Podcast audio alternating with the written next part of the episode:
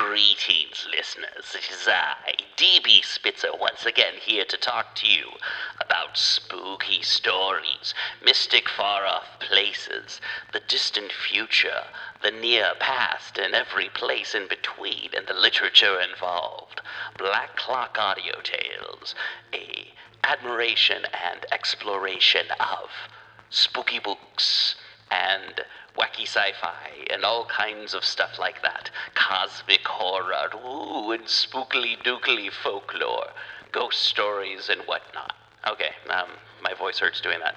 Thank you for listening to Black Clock Audio Tales. I am your host, DB Spitzer. Today we're going to be hearing from David Heath and also an interview with Ken Hite talking about uh, Jules Verne. And thank you for listening. This show is always is brought to you by bunnyslippers.com and founditemclothing.com. I am wearing my badass Chico's Bail Bond shirt. It's my Bad News Bear shirt. I've got three of them. And, uh, yeah, I, I wear them all the time. They're kind of like work shirts for me now at this point in time and I have a, you know, people people spot it. And they're like, "Hey, Chico's bail bonds," and I'm like, "Yeah." I'm like, "Awesome! I love that movie." I'm like, "I know it's an awesome movie." I don't know if it necessarily holds up. A lot of movies don't necessarily hold up, but you know, if you have a favorite movie, you have a favorite movie. And there's stuff that I don't necessarily love about Bad News Bears, and there's things that I don't necessarily love about uh, Revenge of the Nerds. But those movies had a special place in my childhood just like uh, Star Wars or anything else. Uh, terrible, terrible movies that I watched on cable. I don't know, early, early 80s, uh, completely unsupervised for hours because, you know, that's what childhood in the 80s was unsupervised, cable, whatnot. Anyway, remember those days. Found Item Clothing. So, we're talking about Jules Verne, and we're talking about Jules Verne with Ken Hite. But before that, I just want to say thank you for listening. Check us out on Facebook. Uh, if you want to talk to us about anything, go to pgttcm.com. Contact us through that. You can find out about Dave's Underground Goat Shenanigans, a podcast that I'm working on with David Heath from Dave's Corner of the Universe, or this is what I like to call Dave's Corner of the Podcast when he appears on uh, bits like this. And also, uh, yeah, you can find out everything you need to know about PGTTCM. Do you want to get a show on with us? Do you want to do something with us? Hey, let, let us know. Do you, do you have original uh, spooky literature that you want people to hear? Do you want to read a story for us? Record something, send it in to us. Find out how to send it in to us. Do you want some stickers? I still have a grip of stickers I need to get rid of, and I've got new stickers coming out too that have nothing to do with the podcast, just kind of spooky, kind of King in Yellow art inspired kind of stuff that I did just just for fun. All right, here we are with Ken Hite. More than just for fun for the Jules Verne of it. Let's go. My name is David Heath, and uh, I run a blog called Dave's Corner of the Universe. I run my own blog called uh, Dave's Underground Goat Shenanigans. And today we're going to talk about Jules Verne. Um, in 2002, there was this real fun sort of steampunk TV show called The Secret Adventures of Jules Verne. You know, I only think it went a year. You know, it had uh, Jules Verne teaming up with uh, Phineas Fogg, who's his English agent, and his cousin Rebecca, who's also an English super spy, and and it had uh, uh, Passepartout as uh, Phineas Fogg's uh, valet, and they went around you know, the 1860s in a flying machine fighting vampires with, you know, steam powered broomsticks and, and spider gods and underground digging machines. It wasn't great TV, but it was just fun. Uh, and then, like I said, it was called The Secret Adventures of Jules Verne. Well, today we're going to talk about the real secret life of Jules Verne. And there's no spider gods, there's no, you know, proto James Bond, there's no flying machines per se, but there is cousin loving and uncle shooting, lots of boats, and books published nearly a century after the author's death. And at the heart of it is two men's different view on whether or not technology was beneficial for society. Now, Jules Verne is the OG of science fiction. More than one source has said that he invented it. Not until H.G. Wells, 30 years down the road, are we going to find someone so influential in bringing science fiction to the masses. And if you took a blind survey and just asked 100 people if they knew who Jules Verne was, maybe not anything about him, but knew who he was, I would say pretty much 98, 99, maybe 100% would say the name. Maybe three quarters to half the people could name a book or two that he wrote, and maybe 25% of the general population, at least in the United States, has read a Jules Verne book. But we don't know very much about him as a person. Not that it's hidden, it's there, it's on the internet, there's books. It's just, well, the average American probably doesn't know a lot about the average 19th century French writer, with Jules Verne maybe being the exception, knowing more than, than average.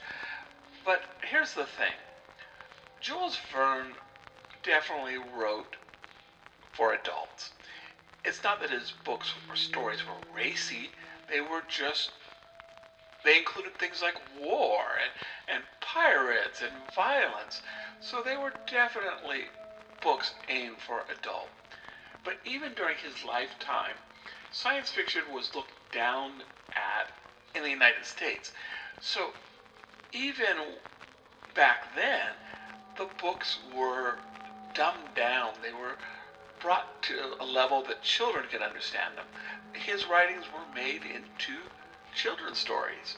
And even today, I would say it's much easier to get a translation that is aimed at children of his stories than a more faithful English translation of what he wrote. So that's one way Americans just don't know Jules Verne like the way that the people in France do. So as Jules grew up, his family was upper middle class, lower upper class. His father was a successful lawyer, and he wanted his son to be a lawyer too.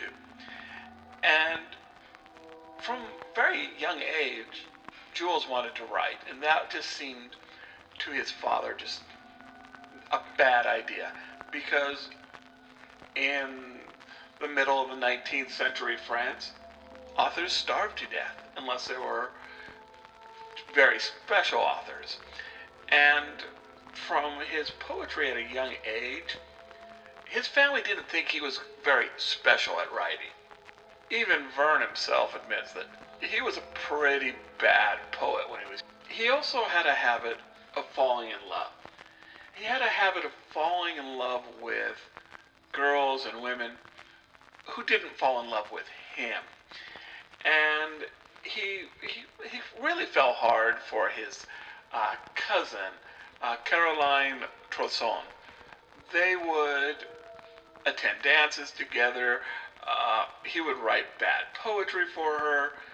Um, but he's going to be devastated when he's 19 and she's 20 and she marries this 40 year old guy. And he's going to find this over and over again is that he's going to crush madly on this girl who is going to leave him or reject him for somebody who had a future. Eventually, his dad and Jules Verne are going to come to this compromise. Is Jules wants to go to Paris. His dad says, "Okay, you can go to Paris. We will support you, but you've got to go to law school." Jules Verne hated this idea, but you know what? To go to the city of his dreams, it was worth it. And so he and his roommate, they were very poor. They would have like one suit that they would share between the two of them. Um, he would meet some famous people. Uh, Victor Hugo, Alexander Dumas will feed him, who probably prevents him from starving during this time. While he's in Paris, there's literally a revolution. The, the Second French Republic is going to crash. Now, he's not going to be part of this. He's not going to be, you know, shooting at people. But he's going to look out the window and he's going to see a revolution going. Despite when all this is happening, he finally finds a woman to marry him who loves him and is willing to take this risk on this flighty, dreamy kid. But they've still got to, they've got to live. So Verne basically drops out of law school, which he hated, and he takes a job that he thinks can support his family and be kind of a compromise that his dad might think kind of respectable. So he becomes a stockbroker. He hates that job too. So he writes at night, does his job during the daytime, and we're going to kind of skip ahead until he becomes famous. And he becomes really famous. But we're going to skip ahead to a few years ago.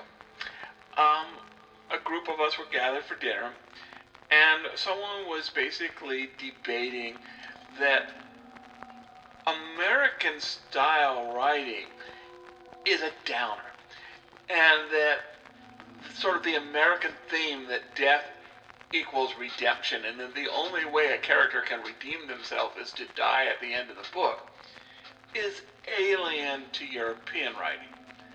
I don't know, but they've got a point that, you know, we've got this sort of Theodore Dreiser American tragedy DNA in American literature. And his point is look, you know, I don't see Jules Verne writing depressing stories.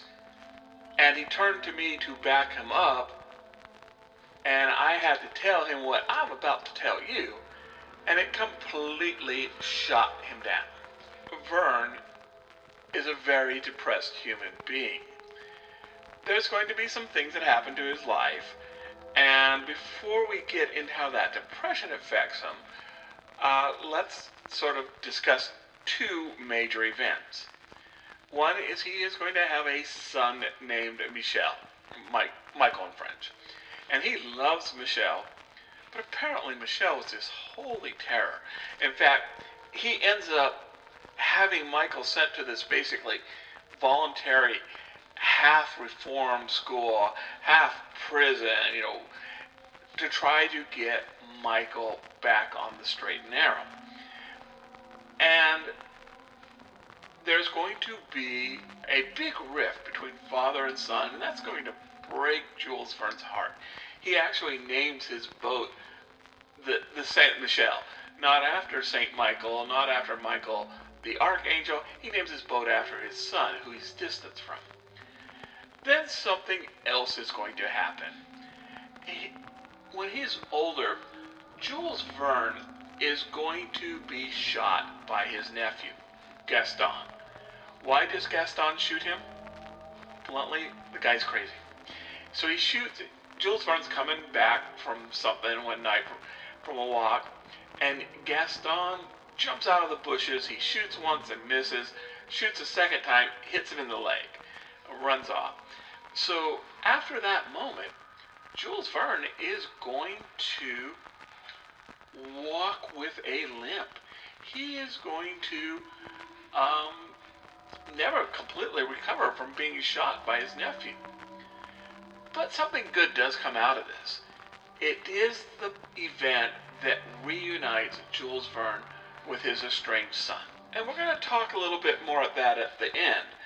But I want to sort of talk about how we see Jules Verne's books now as very optimistic and sort of pro technology and what man can do with technology.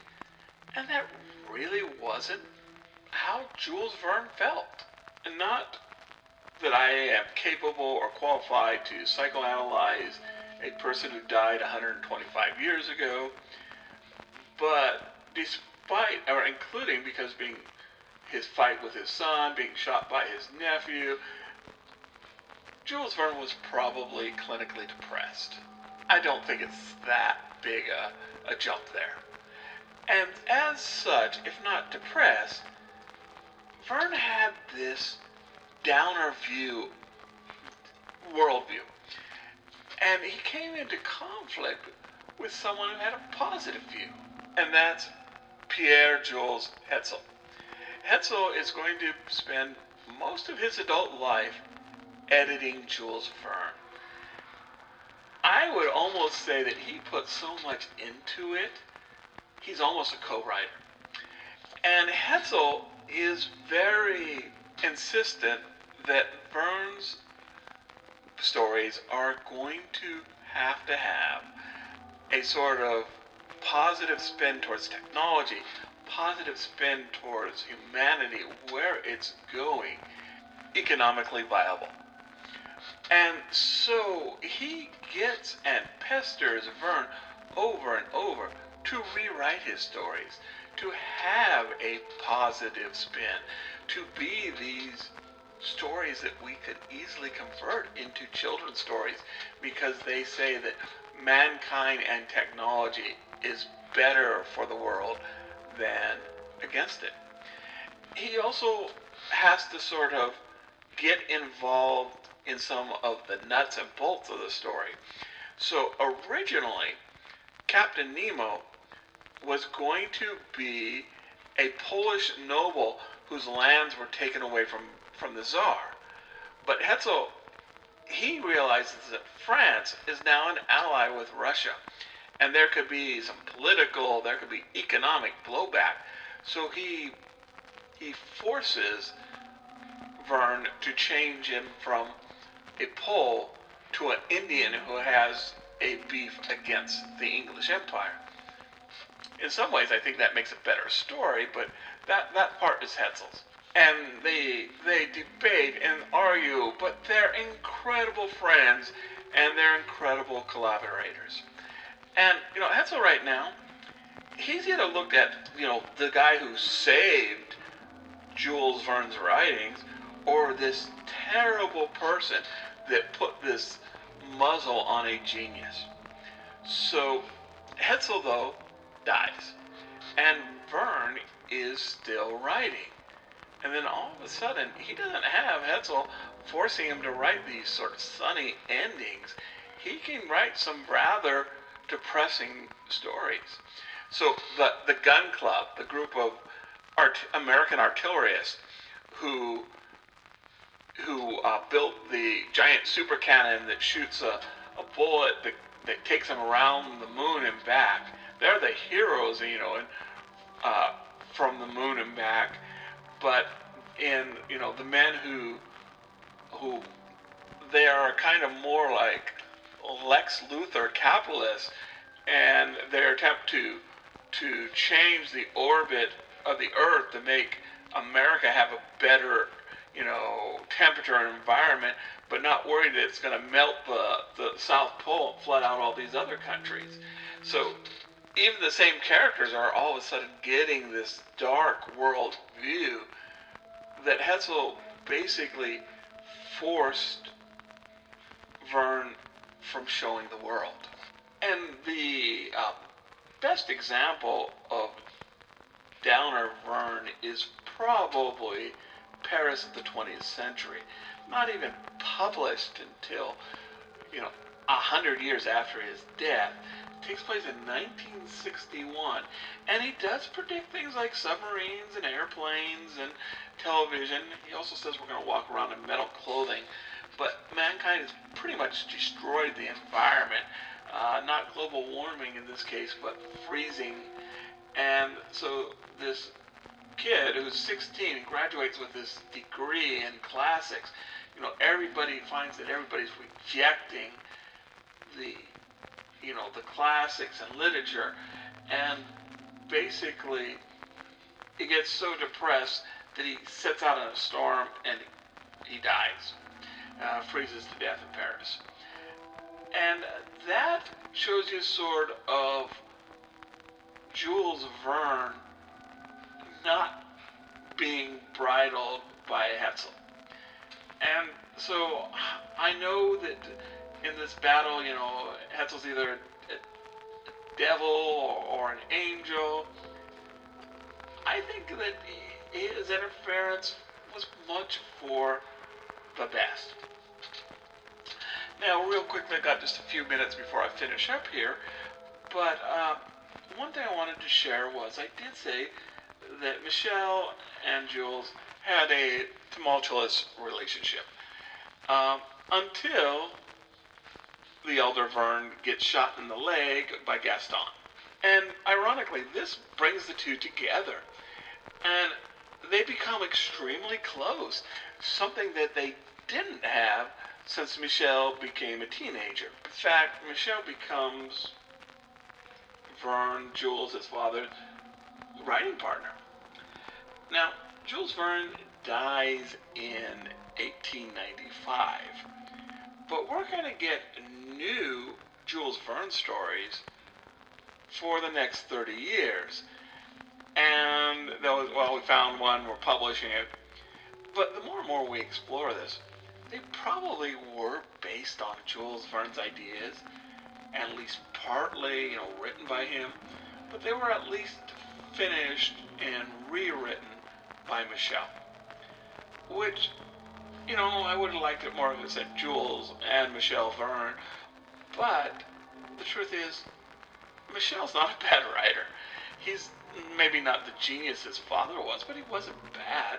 And so they include you know, some of my favorite Verne stories, like the you know the lighthouse at the end of the world. Well, that is pretty much it. Um, there are the secret lives of Jules Verne, and hopefully you enjoyed it. Maybe know a little bit about him, a little bit more about him, that you can enjoy his work more. Uh, my name is David Heath, and I will see you hopefully at my blog and my uh, podcast. Thanks again, David. And you can check David out at Dave's Corner of the Universe and Dave's Underground Goat Shenanigans. Links in the show notes. All right, up next we have Ken Hite talking about Nephrin Ka. I hope I said that right, Ken. Okay. And also, Ken Hite's uh, kick, ex, Kickstarter extender, whatever that guy is calling it. Uh, link to that in the show notes, and I'm working on this as fast as I can, and I'll try and get this up by Saturday afternoon. Right now it's Saturday morning at 10 a.m. on the dot. Okay, uh, here we go. Ken Hite. Welcome back to Black Clock Audio Tales. Today we have guest Ken Hite talking about Jules Verne, and also I was going to let Ken talk about uh, current Kickstarter that he has going on. Ken, how's it going? It's good. Uh, everything's going good. Um, it's not so much a current Kickstarter as a chance for people to jump on the tail of an already done Kickstarter. Oh, okay. Uh, it's for Tour de Lovecraft: The Destinations, which is the second book in my Tour de Lovecraft series after the Tales. nice. Uh, this Kickstarter expanded the Tales and wrote the Destinations. The books are done.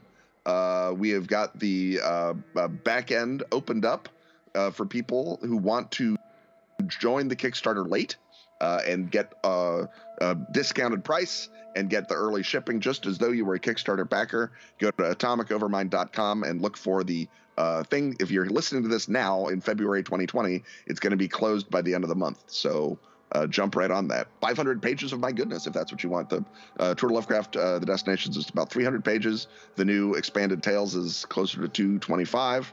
So lots of good fun uh, on Lovecraft and his writings. All right, that sounds that sounds really good.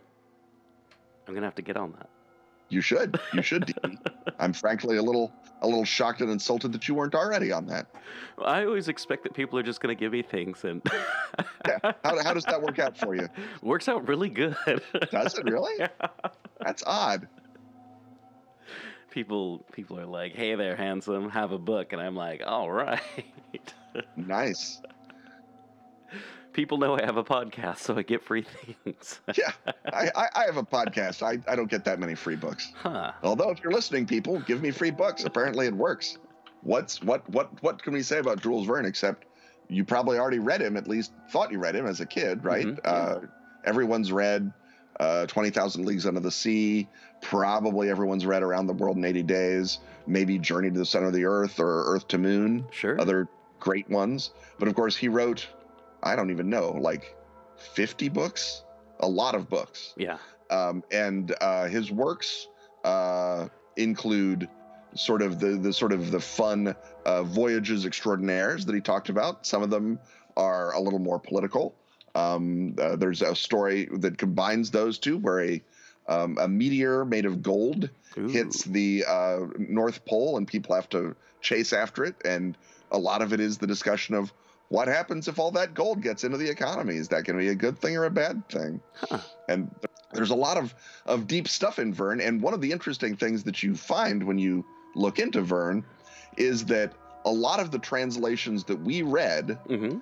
uh, as kids were based on the English translations from, you know, from the time that came out in the Okay. 1870s and 1880s. Sure. And the English translations, meaning by English people, uh, changed the politics. Sometimes the publishers would come across a section in Verne where he's going off on what a bunch of jerks the British are, and they would say, eh, "Leave that out." And so the um, uh, the the process by which Verne gets a little bit Bowdlerized, some of his rough edges are sawn off hmm uh, for the English speaking audience. It's sort of invisible to us as, as Americans because we barely understand any of it. Yeah. And we're just reading it for the cool airships. Yes. But if you can find, by and large, if you're reading Verne seriously, uh, make the effort and find a later translation, uh, the latest one you can find, because Okay. those will be Verne's actual words, not the words of his uh, sniffy English publisher. Hmm. And so, uh, for example, the Naval Institute Press has a new edition of uh, 20,000 Leagues Under the Sea that is very good. And there's other, there's other um, later um, uh, uh, critical translations of Verne that are uh, that are that are better. And you need to start, you know, digging through and finding them. The downside, of course, is that all the public domain ones that you can get for free on Kindle Uh-huh. are they're the old translations Yeah. because they're free on Kindle. So uh, Verne is a, is a great. I mean, he's it, it's still good. It's not like they made the stories worse. It's just Uh-huh. that they're less pure Verne. So if you're looking uh, to, to sort of get the, the the good hit, you want to find the actual Verne stuff to the extent that you can. All right. Cool. So, who is or who was Jules Verne? Like French. I know that. All right, that's a good start.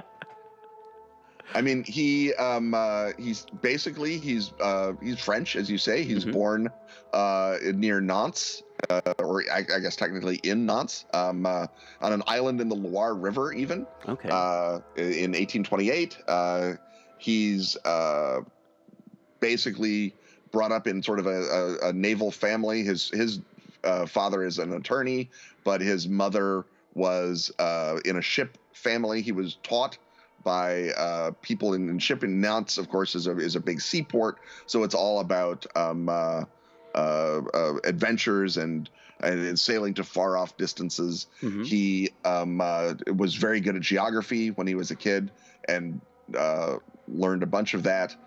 He uh, goes into uh, basically just in order to get good schooling, you would go to uh, religious school. So he Mhm. goes into the seminary, but he's not going to become a priest necessarily. All right. And he starts writing novels and then um, uh, goes to, uh, uh, I think, law school. And while in law school, keeps writing novels. He doesn't want to do law, it's boring and stupid. Um, uh, he had to take his exams in Paris. Um, and then he uh, finishes uh, during the revolution, the 1848 French Revolution, which throws everything um, into craziness. Um, he uh, has a uh, uh, society's upended, so a provincial nobody from Nantes gets to meet everybody. So he gets to meet Alexander Dumas. Mhm. Um, he gets to meet other people um, that he would not have ordinarily got to meet, and uh, some of those included, for example, stage directors and uh, people who worked in the theater in Paris. And so they said, "Yeah, you can write write us some plays." And so he started writing plays, um, uh, and then he started writing. Uh, he continued to try and write short stories, and then finally meets uh, a publisher named uh, Pierre Jules Hetzel, Mhm. and Hetzel is the guy who likes uh, Voyage in a Balloon, um, which is the name of his first uh, book, which became Five Weeks in a Balloon, Mhm. and that becomes a big uh, deal. And um, uh, Hetzel uh, keeps sort of pushing Verne to write more and more stuff. Hetzel provides the first serialization of his novels. Uh, they, they practically become partners for Mhm. a while. Uh, then they have a fight over whether or not Captain Nemo should be uh, Polish. Mhm. Um, uh, and Hetzel doesn't want to uh, lose sales in Russia. So um, uh, uh, uh, uh, Verne has to change uh, Nemo from Polish to we don't know what he is.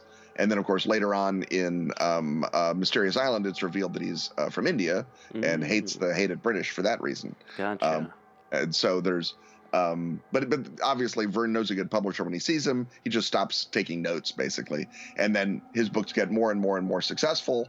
Uh, and he, you know, he he buys a, a yacht and sails around in it. He has a um uh, a, a, a number of kids and uh, dies basically uh, happy and rich and much beloved um, uh, in uh, 1905 at uh, the age of 77.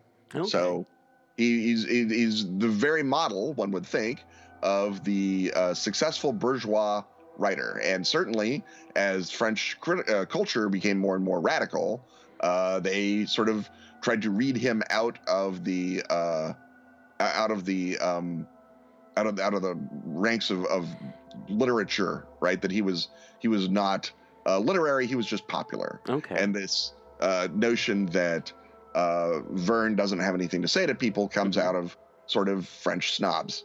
Um, the interesting thing being, of course, that because he is rejected by uh, by society uh, as a as a writer after the war, Mhm. um, the surrealists pick him up because, of course, he's full of crazy adventures and weird stuff overseas, and they all love him. Mhm. And so the the super radical surrealists then are uh, putting him up as as these um, uh, as this great figure of French letters, and, and that sort of is the is the war that's been going on in, in French literary criticism uh, since forever. I mean, Jean Cocteau was a big uh, Jules Verne fan. Hmm. Um, uh, Antoine Saint-Exupéry, Sartre, um, uh, um, lots uh, Barthes, uh, who was the, the very model of the sniffy uh, uh, uh, literary critic to us, but at the time was a gigantic Jules Verne fan.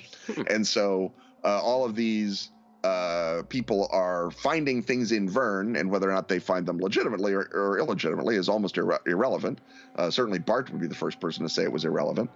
Uh, they have sort of, by force, kept Verne's literary reputation alive in France, which has somewhat kept it alive in America. Um, the uh, uh, the um, and like I say, Americans by and large don't even read the, the real Verne, Mhm. so they by and large don't um, uh, uh, don't know the real Verne, and then later on, uh, grappling with these French radical critics forces American and to a lesser extent British literary critics to reassess Verne himself. Hmm. So he's similar to Lovecraft in the way that he had one reputation that has basically been dragged into respectability by his sort of cult of superfans. It's just that instead of S.T. Joshi, you have Roland Barthes and Jean-Paul Sartre and Jean Cocteau as your superfans. So it has a somewhat bigger uh, impact yeah. uh, right? Um, and, and- but even now, you can see people arguing about um, is there occult symbolism hidden in Verne? Did Verne uh, later in life he stopped really being a, a believing Catholic? Uh, which may have just been because he was rich and had a mistress, or it may have been because he was uh, changing his fundamental philosophies. and then they look for occult uh, elements in Verne, and that's a big hobby of, of the French occult movement. Hmm. Uh, in the same way that uh, that English language people look for occult stuff in Shakespeare Yeah. and pretend that it's all uh, Francis Bacon's doing or whatever. And um, uh, and the uh, the notion that Verne is uh, writing political uh, material, of course, has has grown as the value of politics in literature has been uh, reassessed, and as people have discovered, oh, we have garbagey translations which were designed to take all the politics out. Interesting choice. So, in a way, that argument gained more salience just because of the ham-handed censorship of his earlier works by his English translators. Huh. Huh. So, how would you say that Jules Verne has influenced modern sci fi? or would you say that Jules Verne pretty much created modern sci fi as we see it? I mean, science fiction, like um, uh, like Freddy Krueger, has a lot of fathers, Yeah, uh, and one mother at least, Mary Shelley, who is the real person you should give credit to. sure. But but you have Verne, you have Wells, um, you have uh, Hugo Gernsback to an extent, who's Mhm. basic gets it for reprinting Verne and Wells a lot. Um, uh, and, and so the the question is, what is science fiction about? Okay. And that goes to the question of what is Verne about. And before 1965, when we realized that we had nothing but garbage translations, we thought Verne was just about an adventure, a technophilic adventure. And so a crazy guy builds an aerostat or a submarine or a land battleship or whatever, and we follow their adventures to a far flung corner of the world. And that was what Verne was. And so if you thought science fiction is just about spaceships and maybe ray guns, then Verne, sure, why not? Uh, in his day, a a, um, uh, a submarine um, with an unknown power source is just like a spaceship, so why not make him the father of science fiction? Alright. If you believe that science fiction is about bigger questions, um, like what is our role in the universe, Mhm. then uh, H.G. Wells is maybe a, a, a better case because, of course, in addition to all of his gadgets, Wells is asking questions about what is the nature of war? What is the nature of humanity? Are we going to just be wiped out by aliens the way that we wipe out other uh, uh, uh, people on our own planet? Um, and he's asking very large political, philosophical questions in his books. And so maybe Wells is the true father and Verne is just a sidelight. And now that we're learning that Verne also had political ambitions and was writing uh, about bigger questions than just wouldn't it be cool to follow one line of latitude all the way around the world, Mhm. we have we you sort of have to grapple with that. And the question is to what extent does Verne inspire modern science fiction beyond just the thrill of exploration and the and the literal sense of wonder Mhm. that uh, is sort of at the base of, of both of those uh, schools of SF remains sort of an open question. And individual authors will give you individual answers as to whether or not they uh, thought of Verne as a real um, uh, as a real influence. But Verne is gigantically popular, and everyone I think who has ever written. I think maybe even a novel, but certainly a science fiction novel in America, Mhm. has read Jules Verne and probably has Yeah. read a good amount of Jules Verne. Um, you know, Earth to Moon is it, it Verne does the math. He tries to figure out a way to shoot a guy to the moon with a cannon without turning him into sawdust. Uh-huh. Um, he, you can argue back and forth about whether his math is good, but he at least puts the effort in. Sure. Um, if it's not hard SF all the way through, but it's certainly sort of hard SF. Um, Verne seems to be a bigger inspiration in a way to um, uh, people like uh, Tsiolkovsky and Wernher von Braun, who are like, well, the gun won't work, but what if a rocket, Yeah. right? And um, uh, you know, Yuri Gagarin apparently read Jules Verne as a kid, and so that's what made him want to be an astronaut. So, do you have a ton of of people saying um, uh, Verne is, is is is is my model? People don't even write fiction that way, much less write science fiction that way. Yeah. But are we sort of still about what's on the other side of that nebula in the way that Verne is on what's on the other side of that island? Mhm. Yeah, absolutely. Um, Ray Bradbury says um, we're all the children of Verne, um, which is nice of Ray Bradbury to say. I think some some some people are good children of Jules Verne. Some people are bad children of Jules Verne, and they never write and they never call. What, what would you say, uh, like top three Jules Verne for Ken Hite? Oh my God. Um, top three for me. First and foremost is always going to be the Mysterious Island, Okay. which I read as a kid, and I just first I'd read Twenty Thousand Leagues long ago, and I Mhm. loved Twenty Thousand Leagues. I thought it was a terrific book. Um, it- it- and th- but then to read Mysterious Island, which combined sort of the ultimate Robinsonade of people uh, on an island trying to make their way by their American know-how alone, and then to discover that Captain Nemo shows up, spoiler, uh, in the middle of it, and the fact that, of course, if you do the math, he's 20 years older and dying during um, uh, uh, during uh, uh, the the events of 20,000 Leagues, so the dates don't work. Okay. Uh, that is, is sort of a that that sort of blew my mind as a kid. So I've always loved, um, loved, loved, loved Mysterious Island. It's certainly my favorite Verne. And then for all the other ones, I'm a big fan of. I, I would have to say Twenty Thousand Leagues and Around the World in 80 Days are up there, but in in a way they're such total classics that it's hard to say do I love them or do I love the image of them, Mhm. right? And when I love 20,000 Leagues Under the Sea, how much of it is loving James Mason and that awesome Walt Disney Nautilus? Yeah. When I say I love um, uh, uh, Around the World in 80 Days, how much of that is me loving that and how much of me is loving Philip Jose Farmer's ridiculous uh, uh, uh, uh, science fiction-y craziness spin on it?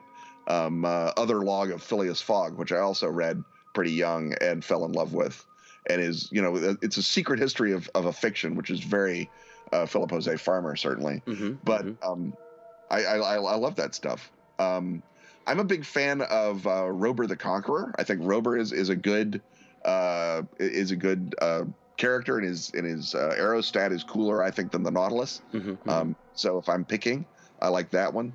And then the later Vernes, part of them is that now that I know that there's they're they're they're bad translations, I feel like a little bit of a of a reluctance to read something like Clovis Dardentor, which probably doesn't have a good American um, uh, a, a, a, good modern translation. Hmm uh, uh, because they, you know, they, they only have the, uh, the the old ones, and so, so that might be good.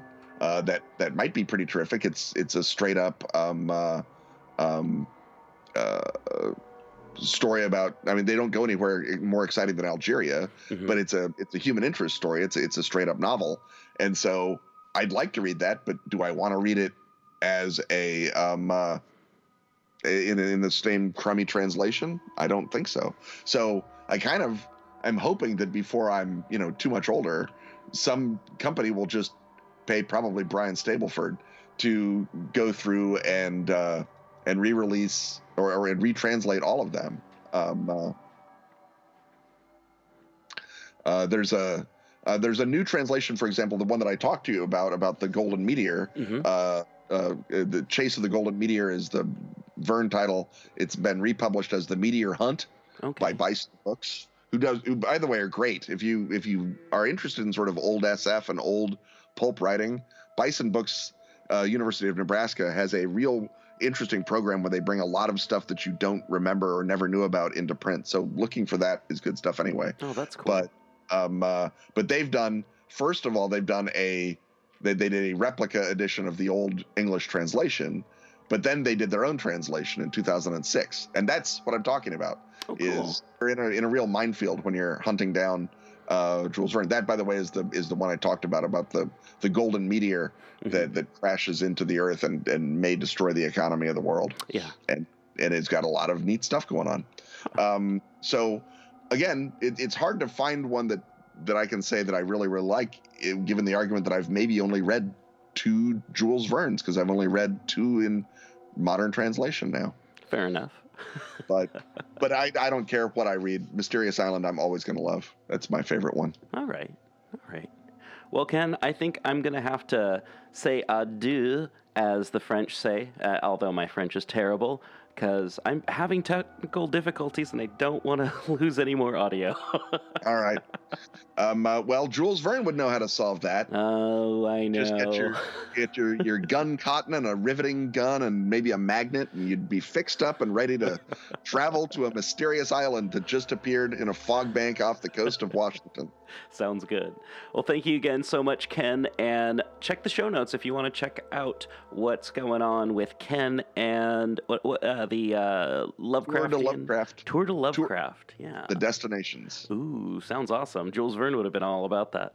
You would have been. All about the voyages extraordinaires. oh yeah. All right. Well, thank you so much, Ken. Oh, thank you, man. Hey everyone, thanks again for listening, and thanks again to David Heath and Ken Hite for contributing to this episode. If you want to contribute monetarily, you can go to paypal.me slash pgttcm and donate some cash. Or you can go to pgttcm.com and click that patron button and become a patron. But don't go to Patreon. We do have a Patreon that we just don't use. And that's kind of confusing, and I'm sorry to everyone who's been confused by that. I'm confused by that. It is not worth it for us to do Patreon, so we don't do it. And also, let's go into where you can find us. We are found on Stitcher. We are found on Apple Podcasts. We are found now on oh, what's that one called? Uh, what's that one thing that everyone uses? Spotify. Spotify. And of course, everywhere that there's a podcatcher, we're in that podcatcher. So thank you again. Find us on Facebook, find us on Instagram. We are Black Clock Audio Tales, PGTTCM, People's Guide to the Cthulhu Mythos, also Dave's Corner of the Universe. Check that out. Um, Ken and Robin talk about stuff. You can hear Ken Hite talk about stuff more than me asking him awkward questions. And yeah, yeah. So thanks again for listening to Black Clock Audio Tales. And up next, uh, the next story that we're going to have is that one. Uh, it's it's the sequel to what Ken was talking about when he was talking about. Oh goodness, what was the name of that one? I think it's called Master of the World, which is the sequel to uh, Robur the Conqueror. But apparently, enough background information's given that you can listen to it without having to listen to Robur the Conqueror first. Kind of like uh, you don't have to see Star Wars to enjoy Empire Strikes Back. Bad analogy, but I hope you get it. And I hope you enjoy The Master of the World. And I don't know, wasn't there a movie about that? With like Vincent Price or something? I might be wrong. Okay, thank you so much, and thank you for listening, as I said, for the 1200th time.